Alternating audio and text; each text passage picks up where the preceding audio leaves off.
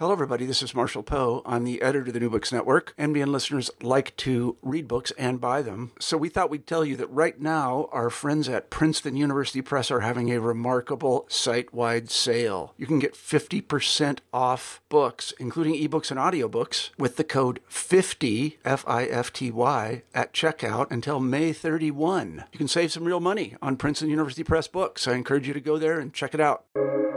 Welcome to the New Books Network.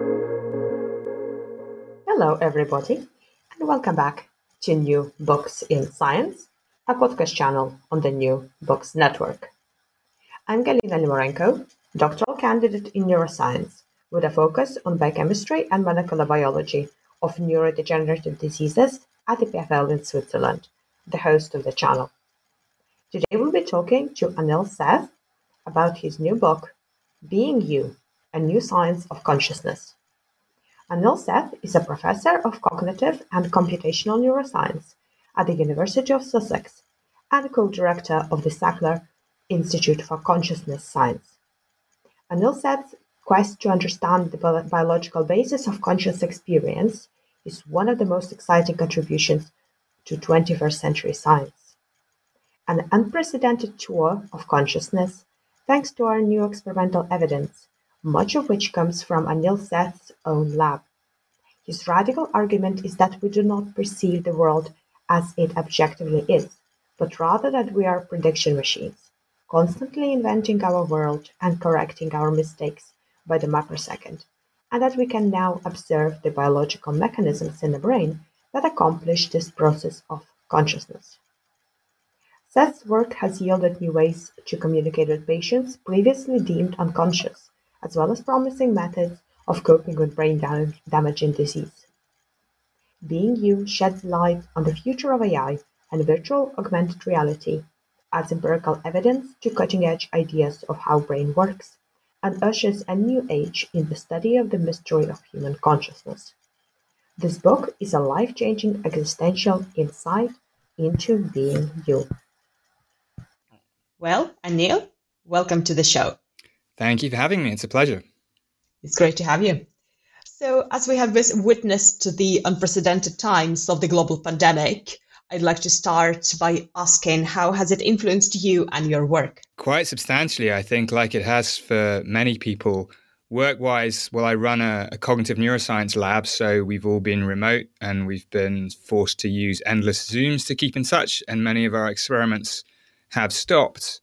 But we've continued to do our research in some ways in that in the ways that we can. In that sense it's uh, we're quite lucky we can do some experiments online um, and we can of course keep thinking about the mind and the brain which is great.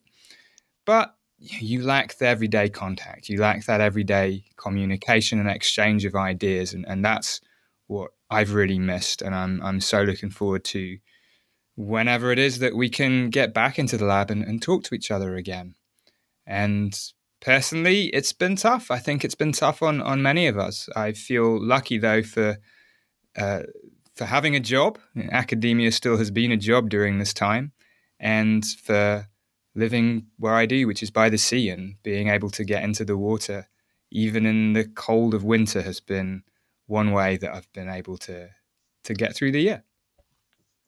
And do you do any teaching? I have, yeah. Uh, I don't do that much teaching these days, but I do teach on a master's course about the neuroscience of consciousness. And I have to say that the, I think the students this year have really suffered uh, more than many people in society. I, the, the, master's course, for instance, it's a it's a one year program, and so there's this whole cohort of students who've really never been here, and normally in this course, I would I would get to know them. You know, maybe not that well, but I'd get to know them all a little bit. And this year, just hasn't hasn't happened.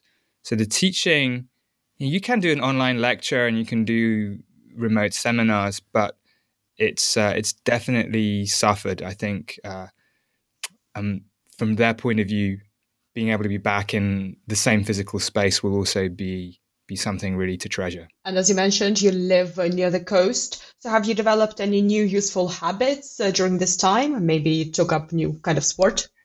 well, yeah, in a way, yeah. So I've always loved living by the sea, whether it's here in Brighton or I used to live in California by the Pacific. And I've I, I learned to surf when I was in California, and it's very good in San Diego. It's less good surfing in Brighton, but it does happen from time to time. And partly working from at home, which is five minutes from from the beach, but also just not traveling this year at all, I feel become much more attuned to the the rhythms of the sea than I was before. And I've been swimming all through the winter, which is something I wouldn't have contemplated doing because it gets pretty cold the water here. But there's been something really rejuvenating about going into the sea at least once a week, even through the coldest part of the year. Wow, that's impressive. Well, it's not that impressive. I, I'm, I still wear a, a, wetsuit of sorts. I still wear a short wetsuit. There's a whole bunch of people in Brighton who go swimming several times a week, whatever the weather, uh, without a wetsuit. now, that's impressive. Oh dear. Maybe next year, right? I think I've reached my limit. So, as I mentioned, you run the Cognitive Neuroscience Lab. So, can you tell us a little bit more about yourself and your background? I was always and still am interested in these kind of overarching big questions about the mind and the brain. You know, where does consciousness come from? What does it mean to be a self? Uh, what's free will? These these very philosophical and probably in some sense unanswerable questions. And so my background has been quite diverse. Uh, I started off studying physics, partly because I wanted to develop a background that was quantitative, and partly because I thought at the time, and still think to some extent, that physics is sort of the, the most fundamental of all the sciences, and ultimately every aspect of nature that can be explained will be explained in terms of physics. But after a while studying physics, I became seduced by psychology and, and biology as perhaps more direct routes to understanding phenomena like consciousness and perception. Uh, so I ended up with a degree in, in experimental psychology. And then I became very interested in computational modeling in, in things like neural network, because I thought incredibly interesting and promising approach to linking properties of mind with properties of the brain. So my PhD at Sussex, which is where I still am now, was in artificial intelligence, uh, and that was uh, ooh, 20 years ago now. And after that, I then uh, did a postdoc in San Diego, in California, which was the first time that I really focused on consciousness more explicitly and um, on the more neuroscientific aspects of consciousness. So that was a postdoc at a place called the Neurosciences Institute, uh, which was hugely interesting, and it, was very multidisciplinary in its in its approach too. It had scientists of uh, doing brain imaging, but also people working with fruit flies, people working um, more in the arts as well. There was people interested in music and cognition, so it was a very rich mixture of disciplines. And then about 15 years ago now, I left that position and came to uh, back to Sussex for a faculty position and since then, I've been trying to build up a, a, little group of, of people here and working with some brilliant colleagues who are already here. And we, we try to understand what we can about consciousness. And how did you find moving uh, between and within all of these diverse fields? Was it easy? It, no, it's not. I don't think so, but I, I, I don't regret it. Um, when you move between fields, what it feels like from the inside is that the space of the level of your ignorance and the degree of your incompetence just becomes much broader and deeper. Uh, mm-hmm. There's just many more things that I'm aware that I don't know about when moving between disciplines. That's the difficult part of it, but the benefits I think do outweigh that part of it, especially in an area like trying to understand the brain basis of consciousness, because we don't have the single discipline that's going to resolve that issue. It is still uh, a question that, at its current stage, and maybe always, requires the combination of many different disciplines together. So, bridging disciplines has has been very important.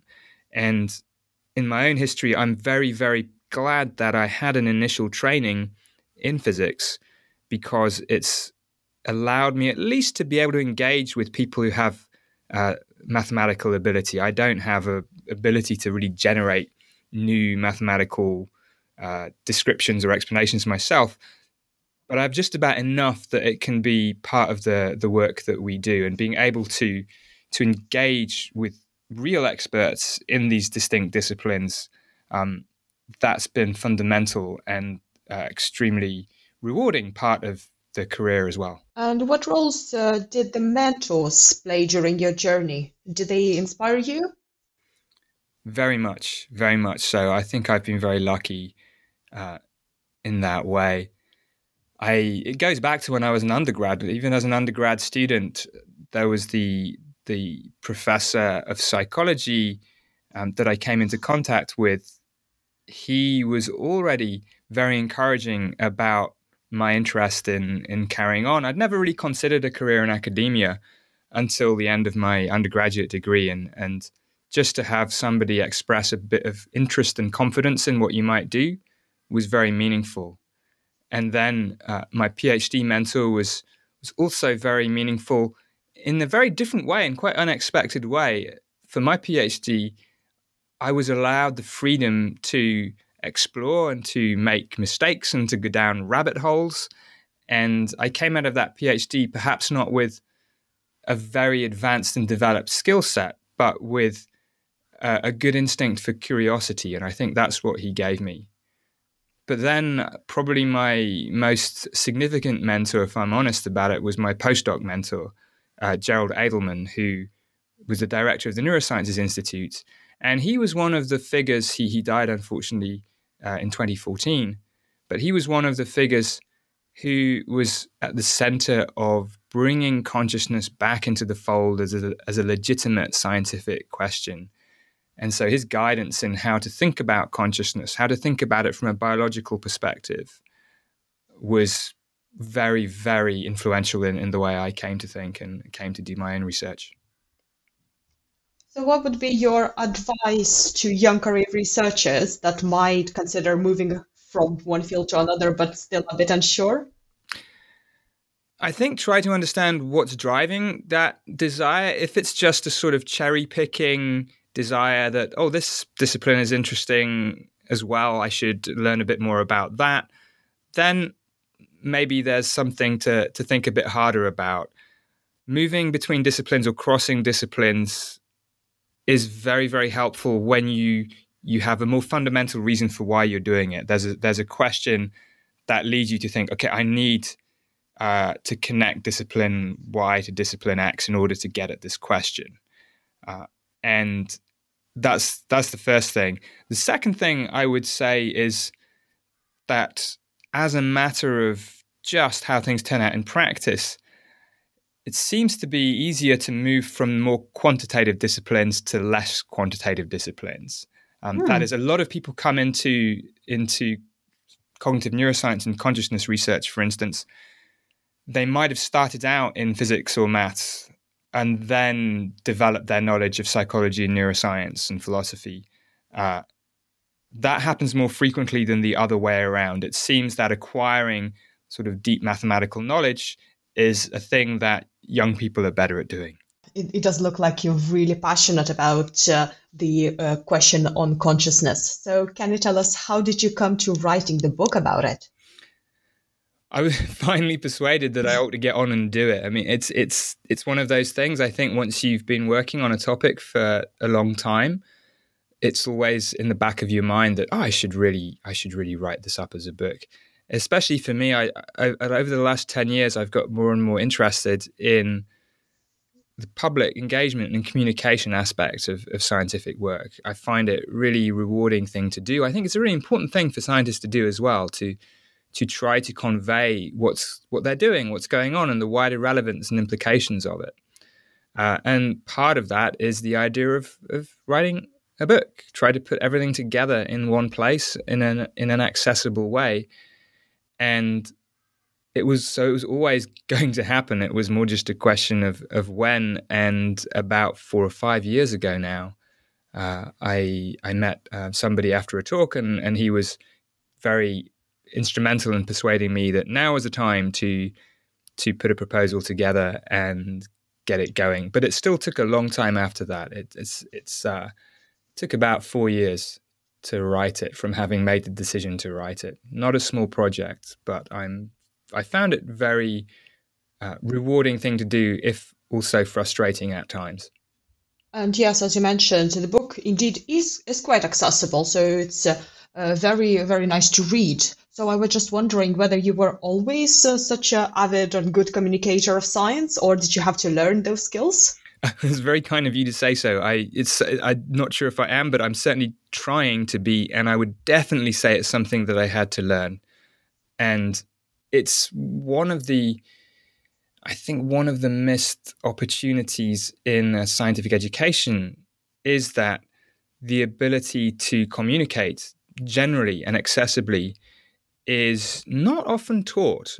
We're taught informally how to write scientific papers. Even that's not formally taught very often. We tend to pick it up from our mentors, from our peers, from our colleagues.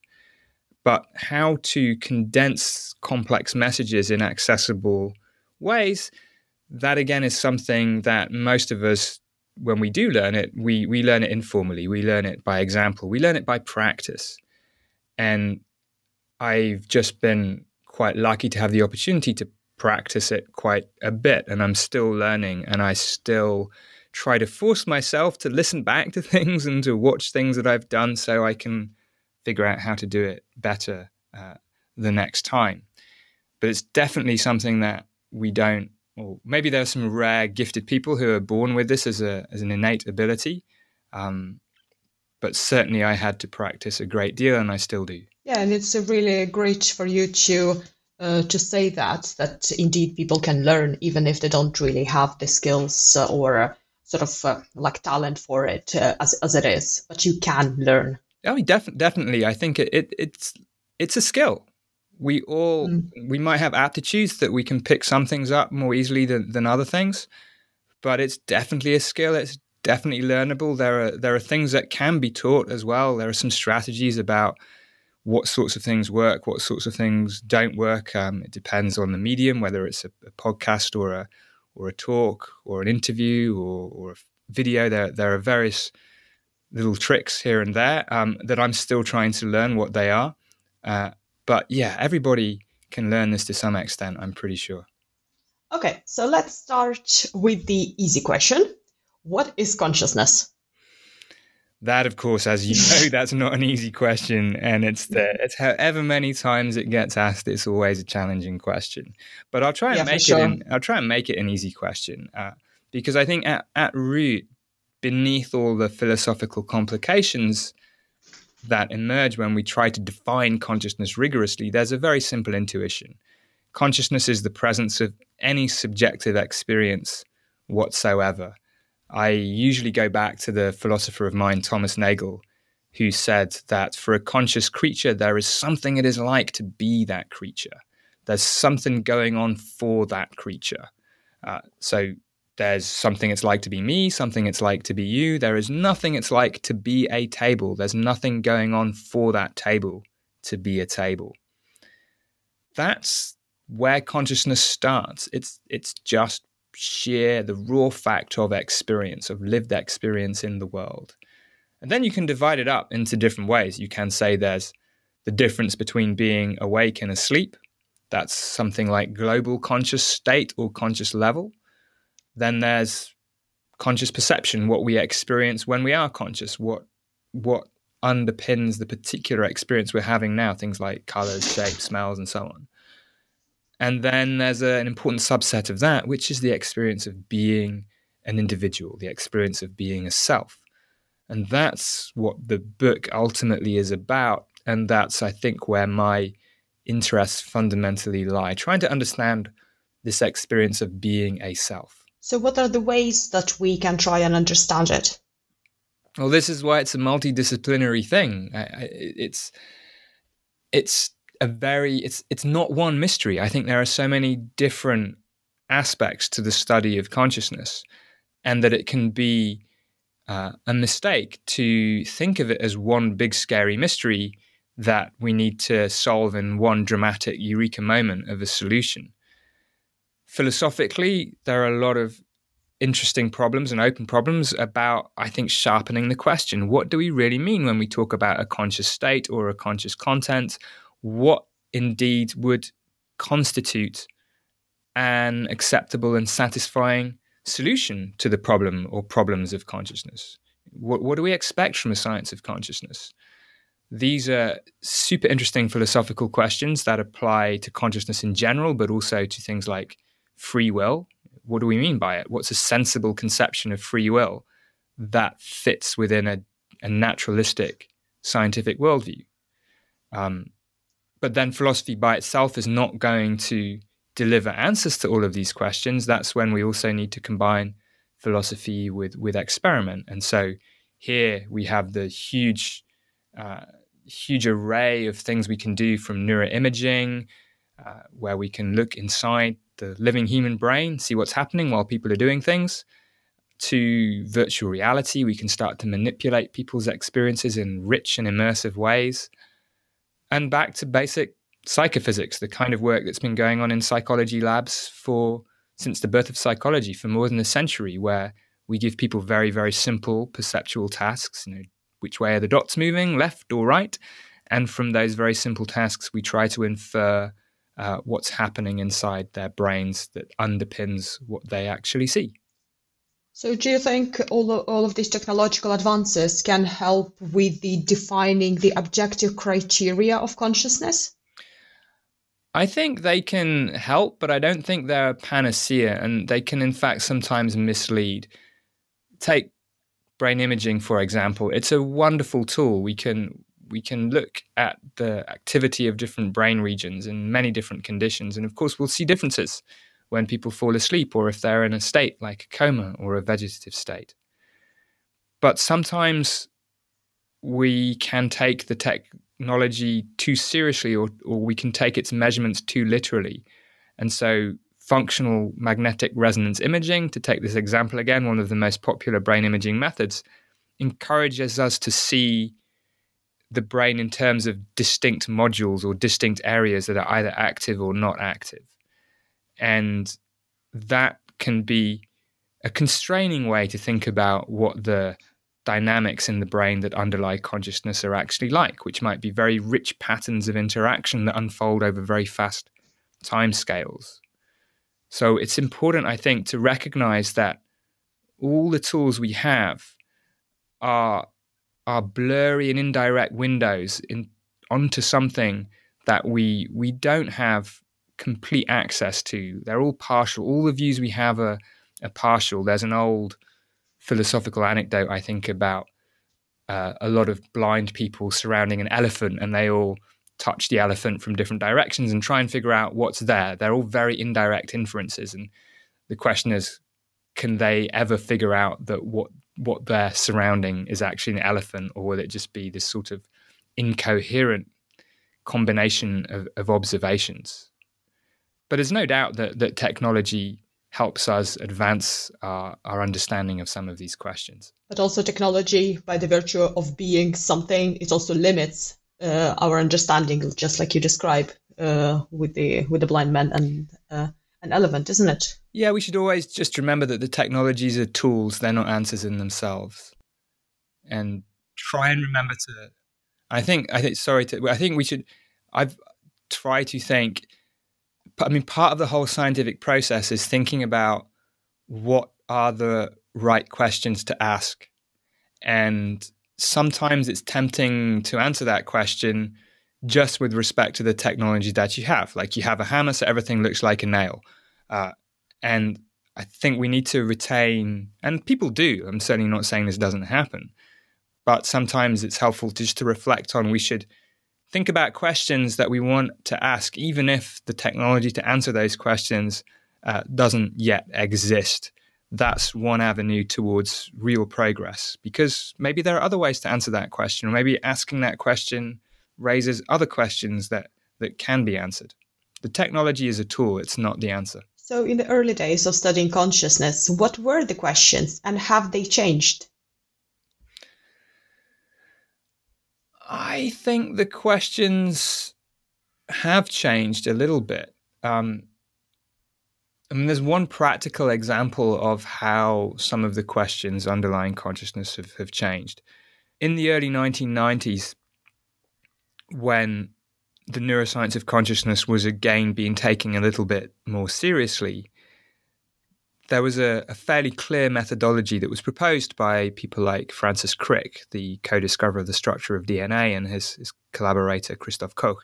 And this is the the neural correlates of consciousness method. And this has a very simple uh, agenda, and it's valuable because it's simple. It is to identify what processes in the brain go along with particular states of consciousness. What what in the brain correlates with consciousness? So certain parts, certain things happening in the brain will happen differently when you go unconscious under anesthesia. Or for instance, in a situation like binocular rivalry where you shine two different images into the different eyes and your conscious perception flips from one to the other. In both of these cases, you can ask, what in the brain is changing when consciousness changes? That's a very, very useful question to ask. Uh, but correlations by themselves don't really explain anything, they just put constraints on possible explanations.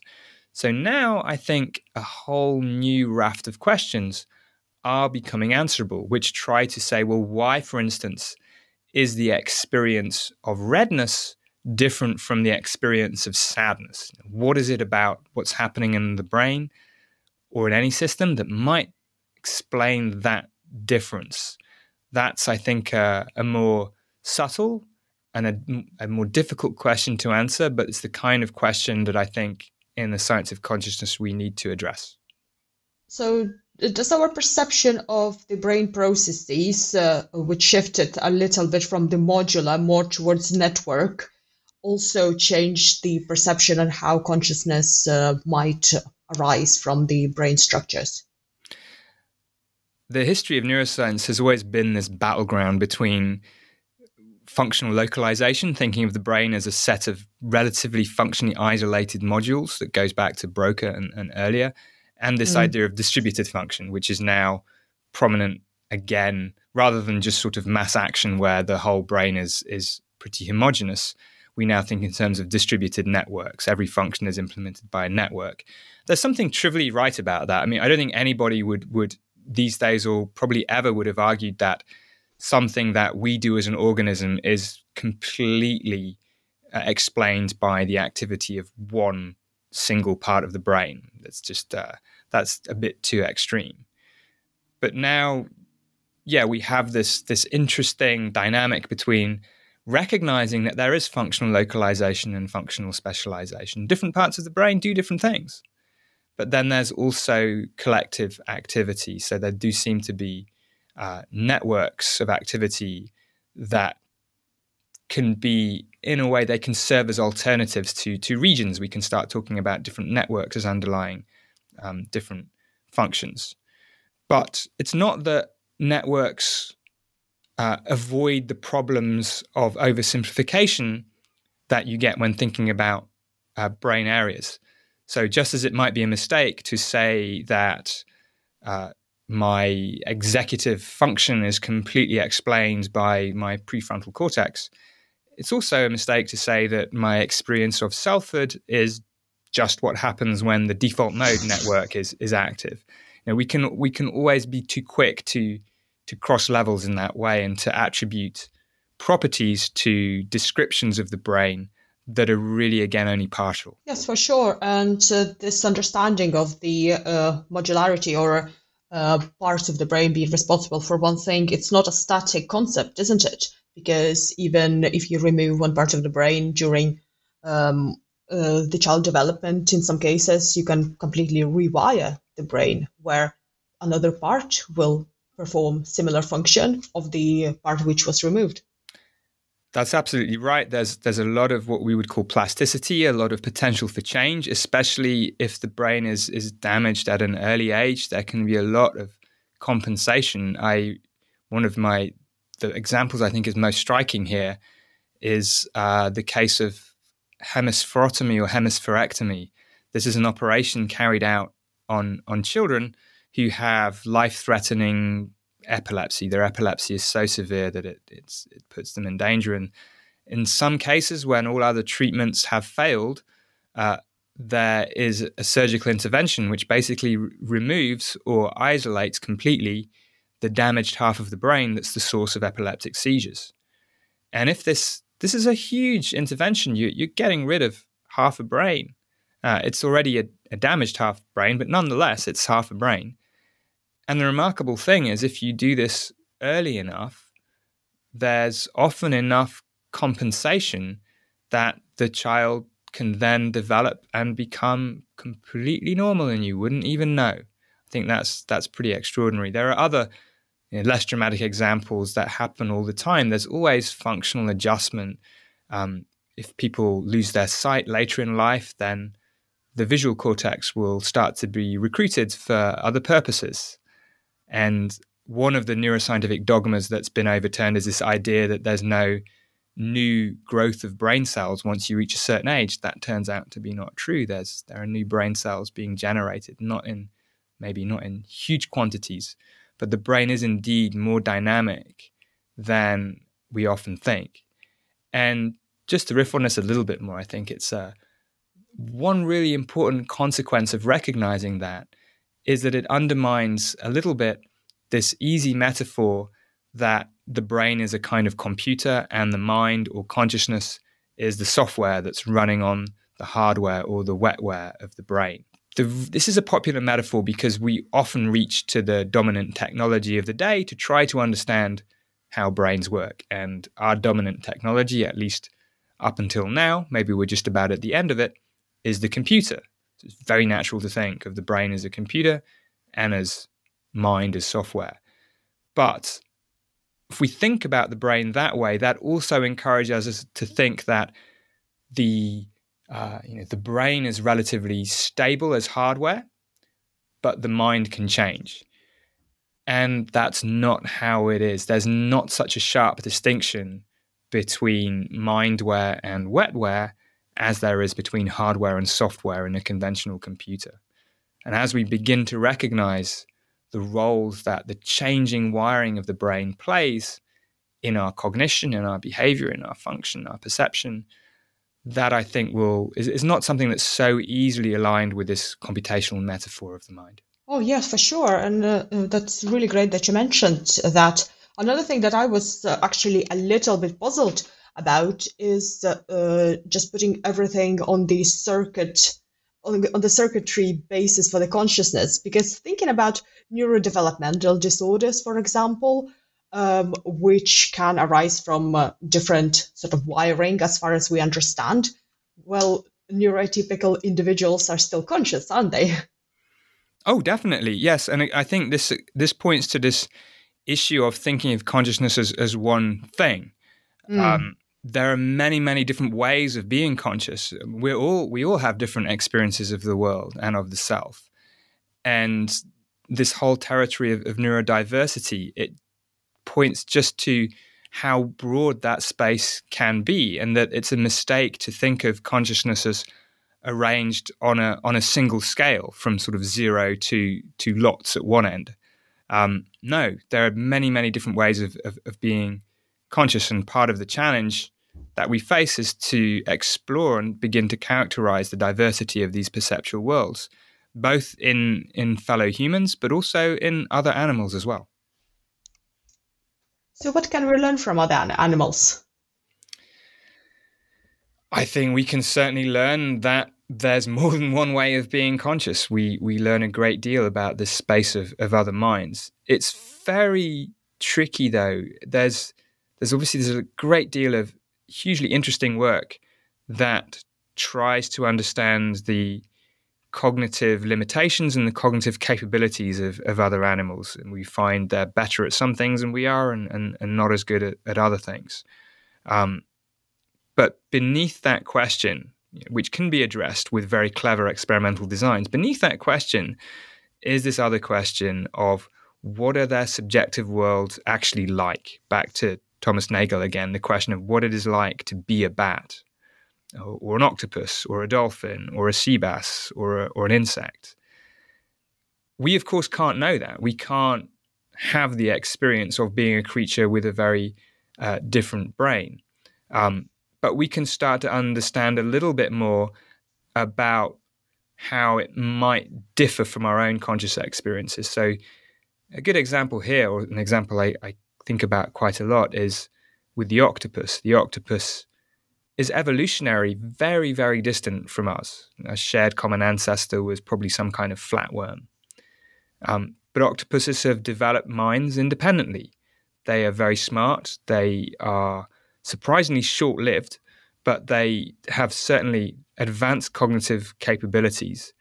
And they have this incredible, flexible, fluid like body, which changes color, which changes texture, changes shape, and has a certain autonomy. So, octopus arms are able to direct their own behavior to some extent independently of the rest of the octopus. And for me, this is a, a wonderful and insightful thing to consider because it totally challenges the idea that the way, for instance, we experience our body is just there and should be taken for granted. I mean, we have, as part of our experience of being an individual, this experience of this object, which is my body, which that's part of me, and the rest of the world generally isn't part of me. Um, and what the mechanisms are that give rise to this, we still don't know enough about that. But there is this feeling that I know where my arms are, even if I'm not looking at them to some extent. And this whole thing might not be true for an octopus. Their bodies change in so many ways, they're so flexible that it seems quite implausible that the central brain is keeping track of where the different limbs are at any given time. And in fact, octopuses have this other more chemical or taste based way of distinguishing self from other. And if you think about that for a while, if the brain, the central brain, doesn't maintain a fully update, up to date representation of where the body is, then what would it be like to be an octopus? You might have only a very hazy conception of where in space you are. But of course, you wouldn't perceive that as hazy. That would just be uh, the way it is. Now, this doesn't mean that I can suddenly experience what being an octopus is like, but it refracts back in interesting ways on thinking about what my experience of being me is like. I wonder if uh, this experience of not knowing where in space you are can be closest that we can get to in the sleep, para- uh, sleep paralysis. Uh, maybe. I one one thing I tried recently um, over the last couple of years are these uh, flotation tanks. I don't know uh, whether you've tried them or any, anybody listening has tried them. Um, so these are, I think they often sometimes called sensory deprivation tanks, though that's a bit more scary. So we don't tend to see them mm-hmm. advertised mm-hmm. that way. But they are they're places where you can go and you float in very salty water, which is at which is at body temperature, and you're in a capsule which is completely closed off and completely silent. And if you float there for long enough, your body is completely supported. Uh, you need no effort at all. You don't sink. You don't. You're just just nicely in the water. That for me, the sense of my body being an object in space began to dissolve more so than it's ever done in any other situation. I think sleep paralysis is different. There you you experience you've got a body, but it doesn't move. It doesn't respond to your command, and that can be quite distressing what I'm talking about here is the experience of not having a body. Interesting. So, would you recommend uh, people to try these tanks, or uh, did you have all positive experiences in them? I would recommend it. I, I um, my experience was was to be honest, it was neither as dramatic as I hoped, but it certainly wasn't it wasn't aversive. It was a, sometimes it was a little bit boring. You've got to be in the right state of mind. Mm. One time I just fell asleep, which seemed to be a waste of money. I could have fallen asleep at home in my bed. Uh, but a few times that I've done it, yeah, it's it's it's interesting. It's very refreshing too, and and you come out and the world feels a little bit a little bit different. But eh, I, I think as someone who's interested in consciousness largely from a scientific perspective you know, I also want to understand the range of possible experiences I can have from a first person perspective as well. So that involves trying out different ways of experiencing the self and the world. So, as uh, people try different ways to understand themselves and the world, as you say, um, there has been a move to use uh, psychedelics, for example, to understand consciousness. So, have they been fruitful in this uh, sort of way, or is it more sort of anecdotal most most on, on most part? No, I think it's moved beyond the level of anecdote now, and I think it's a very exciting opportunity. Uh, they also have a few concerns that the uptake of interest in psychedelic research has been so enormous that we might be in a little bit of a bubble phase. I mean, I hope not, um, but uh, because I think there is a remarkable opportunity here, and certainly the the people leading the effort in psychedelic research uh, are, are fantastic researchers and the best people to to be doing this um, it's hugely promising. It's hugely promising from a couple of different directions. From the basic science point of view of, of understanding uh, the brain mechanisms that shape consciousness, well, here you've got a remarkable intervention. You can give somebody a, a, a substance to ingest, and then for some fairly well predicted number of hours, they will have radically different set of experiences, and then uh, they'll be back you know, relatively to normal as well. They, mm. you know, obviously, you you never quite return to the place you started out from, and so that that's a, a very powerful manipulation to change conscious experience, um, and see what happens in the brain while uh, while this is going on. This is completely separate from the medical side of it too. And, and here I, am not a I'm not a medically trained person, but I do think there's promising, if not overwhelming, evidence that psychedelics could be a useful treatment or, or, or additional treatment pathway to some mental health uh, disorders. And that's also, I think, again, you don't want to overstate the case, but I think it's uh, it's an area that I'm very glad there are some now pretty well funded and well supported clinical trials going on. Because as you say, uh, science is not the sum of anecdote when we want to establish something like the clinical efficacy of psychedelics we need to do it by the standard routes. We need to do it through clinical trials. Oh yeah for sure. Such an exciting field. So as we move towards understanding our own self and our own consciousness how can introspection help us? And how do we approach um, approach doing it really? So well introspection i think is is is the first tool. We we all it, it's it's an essential part of the whole process of of researching into consciousness. Introspection is looking into your own mind and, and seeing uh, what's there. There are some psychologists that would study introspection as the object of their study but m- most of the time we just use introspection as a kind of tool for consciousness research. So a, a typical experimental design would be something like we present people with various kinds of visual images, visual stimuli, and we might ask them to make a judgment about the stimulus. You know, for instance, are all the dots going to the left or all the dots going to the right? And then we might also ask them to make a judgment about how confident they are in that decision. Did they really see the dots going left or right? Um, and so that's asking an introspective question. We're asking them not to report on a state of the world, we're asking them to report on a state of their own mind. And by comparing these reports in, in different ways, we can begin to, to understand what's underpinning their experience of the world rather than simply their ability to make perceptual judgments about that world. Um, but there's also there's one thing I, I need to say, which is that it's often easy to confuse introspection with interoception. And the two things are very different. I'm interested in, in both, but actually more in interoception. And interoception is the perception of the body from within. Um, and so this is the idea that the brain has many, many different ways of sensing what's outside the brain. The world is outside the brain, and we sense that through the classical modalities like vision and hearing and smell. Uh, but then the body is also outside the brain. Uh, it's closer, but it's still outside the brain.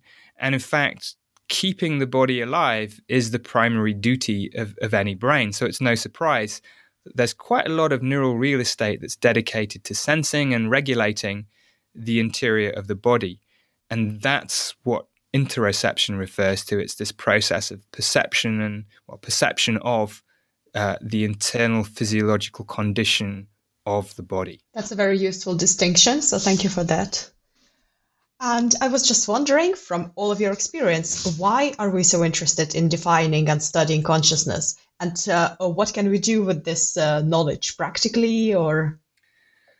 That's a really good question. I, I'm I'm probably the wrong person to ask the first part of that question to. Like, why are we so interested in it? For me, it's like, why wouldn't we be? It's it's just it's one of the the eternal mysteries. I feel quite childish thinking about it because it's a question that first occurred to me as a kid. You just wonder, who am I? What's going on? What happens after I die?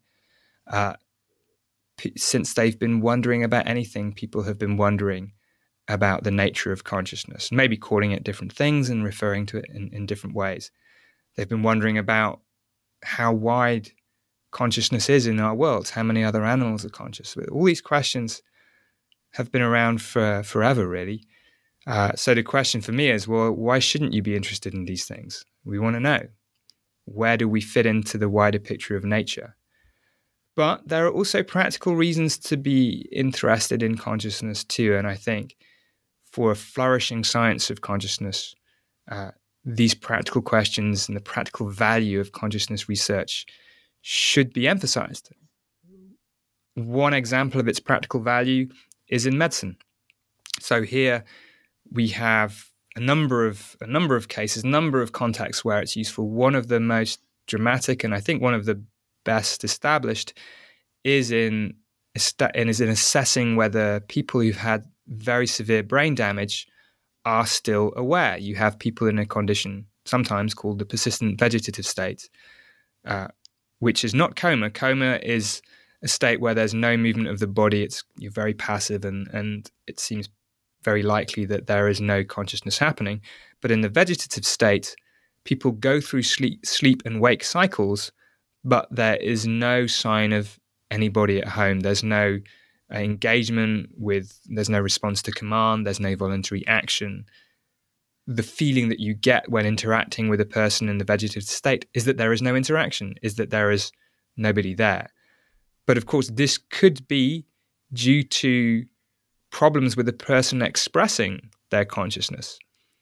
And so neurology typically relied on behavioral signatures, you know, what people would do in response to verbal instructions and so on, uh, as a way of diagnosing whether these patients had any residual consciousness. But now we can complement these behavioral approaches with approaches that have been inspired by a science of consciousness. We can start to look in the brain and come up with what we would call biomarkers that might indicate that patient X, but not patient Y, has some residual awareness of their surroundings, even if they can't express it behaviorally. And so this method is already in use in a few places, mainly laboratories, uh, but it's been applied to, to hundreds, if not thousands, of patients now. And it has the potential to be game changing in identifying cases that would otherwise have been missed where patients are conscious, uh, even though they don't seem to be from the outside. Then there's a whole other bunch of, I think, really interesting applications in technology. We can think about virtual reality. The design of virtual reality, for instance, requires a very deep understanding of how perceptual systems work. If we're going to figure out how people interact with these new technologies, we need to understand what guides our perceptual experience. Where, where do we move our eyes? What determines all these things? What do our eye movements do to our conscious perception? All these aspects of how perceptual experiences are shaped are very important when it comes to figuring out the impact, but also the design of, of technologies. And the same could be said about machine learning and artificial intelligence as well. AI these days is increasingly powerful and already extremely good at doing certain things, but it's not very general. It's very bad at doing many things. And the ways in which artificial intelligence tends to be bad overlap, surprisingly or not surprisingly, with the sorts of things that we do that are associated with consciousness. When we're conscious of something, we tend to be able to behave very flexibly with respect to that thing in a way that artificial intelligence systems currently struggle with. So it's uh, it's not just pure intellectual fantasy. I think the study of consciousness is very important already and will become increasingly important across whole swathes of, of society, of technology, of medicine, and of culture. Perhaps this also includes uh, the brain-computer inter- interface. Absolutely, yeah, yeah. Good. Another another really good example um, there. Brain-computer interfaces have the potential to manipulate our conscious experiences, and so you know a good a good example here is what controls our experiences of of will and agency. When do we feel like we've caused an action? And we've known from pioneering work back in the 1940s that brain stimulation can evoke experiences of intending to do things. Uh, so that's both a concern, but also an opportunity. For instance, restoring natural action patterns to people who've lost those abilities naturally, whether it's through Parkinson's disease or some other uh, neurological uh, disorder. And then on the other side, there's the readout. Can we can we understand through interpreting neural signals what people are actually experiencing?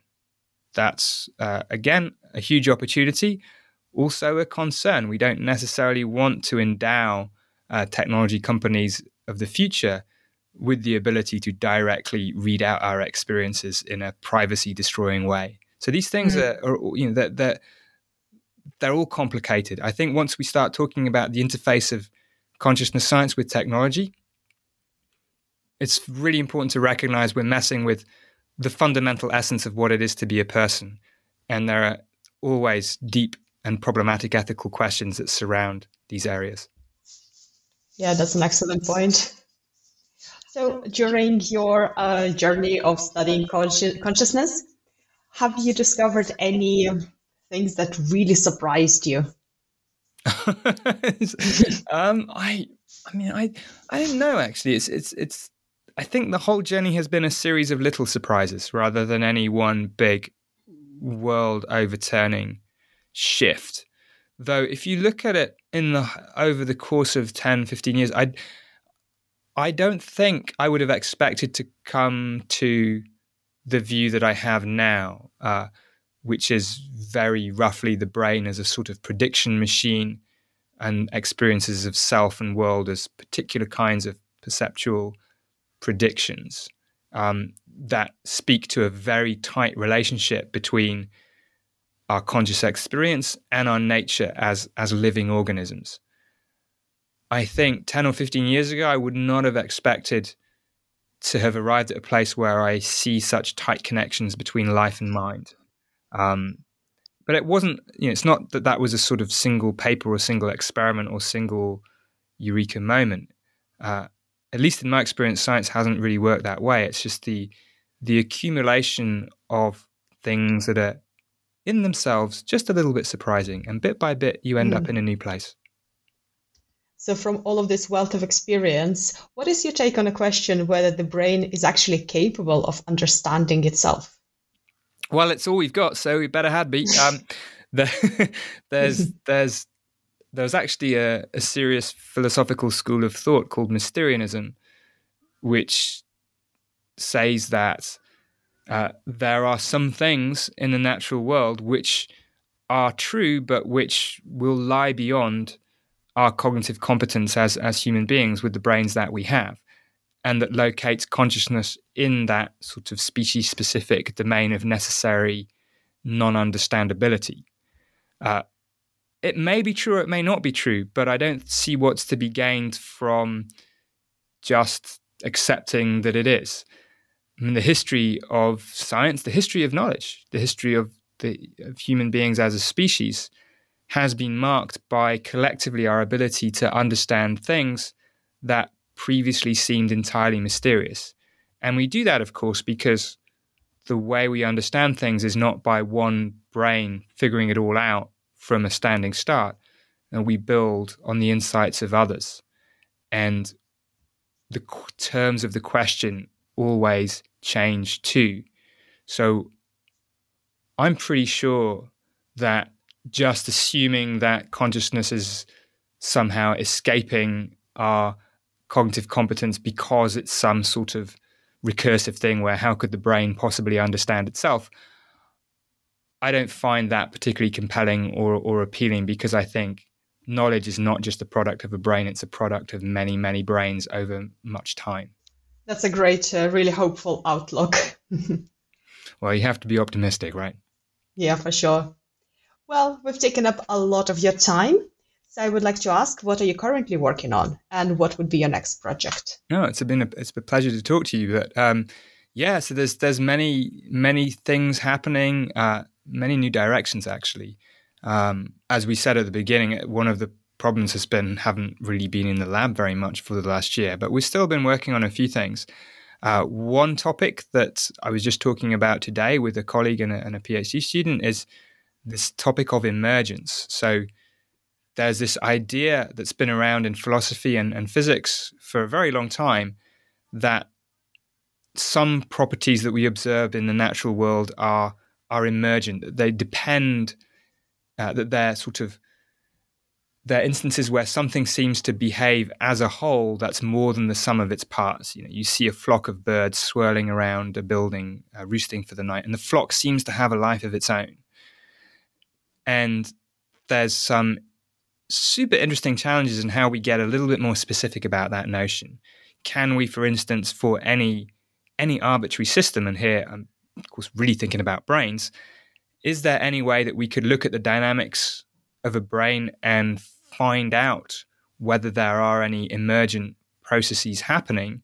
And then, if so, are those relevant to consciousness in some way?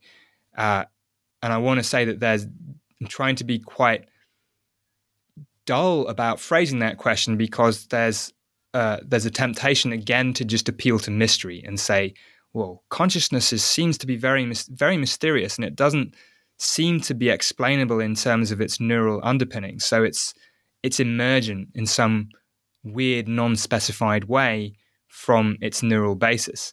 And I don't mean this at all. I want to be, be much more specific about emergence and and use it in much the sense that we talk about a flock of birds. There's nothing spooky, there's nothing supernatural going on, but there is a sense in which consciousness seems to be more than the sum of its parts or the sum of its individual mechanistic bits and pieces. So, developing a useful mathematics of emergence that we can apply to brains is something that, um, with a number of colleagues here, we've been working on for a bit and, uh, and now focusing on quite a lot. Um, and then at the other end of the scale from this sort of new mathematics is uh, rehabilitating another very old concept in psychology, which is hypnosis. Hypnosis has also quite a lot of baggage, just like consciousness itself. But again, just like consciousness, hypnosis is a real thing. People differ reliably and stably in how hypnotically suggestible uh, they are.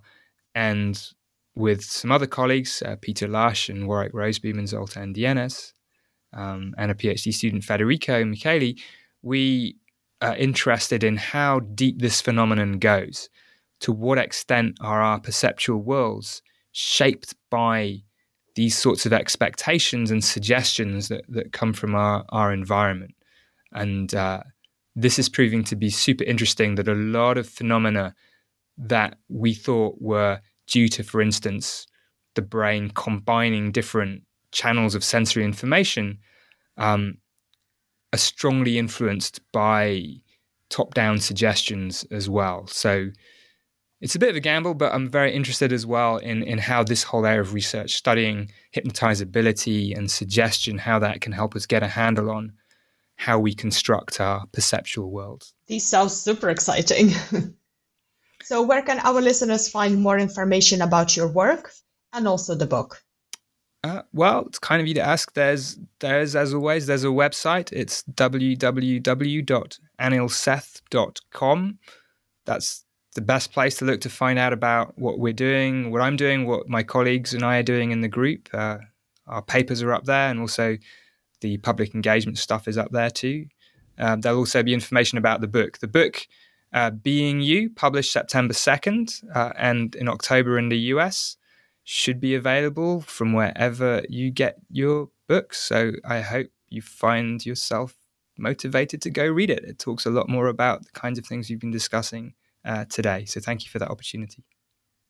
Excellent. Well, An- Anil, thank you so much for joining me today. It has been truly thought-provoking discussion.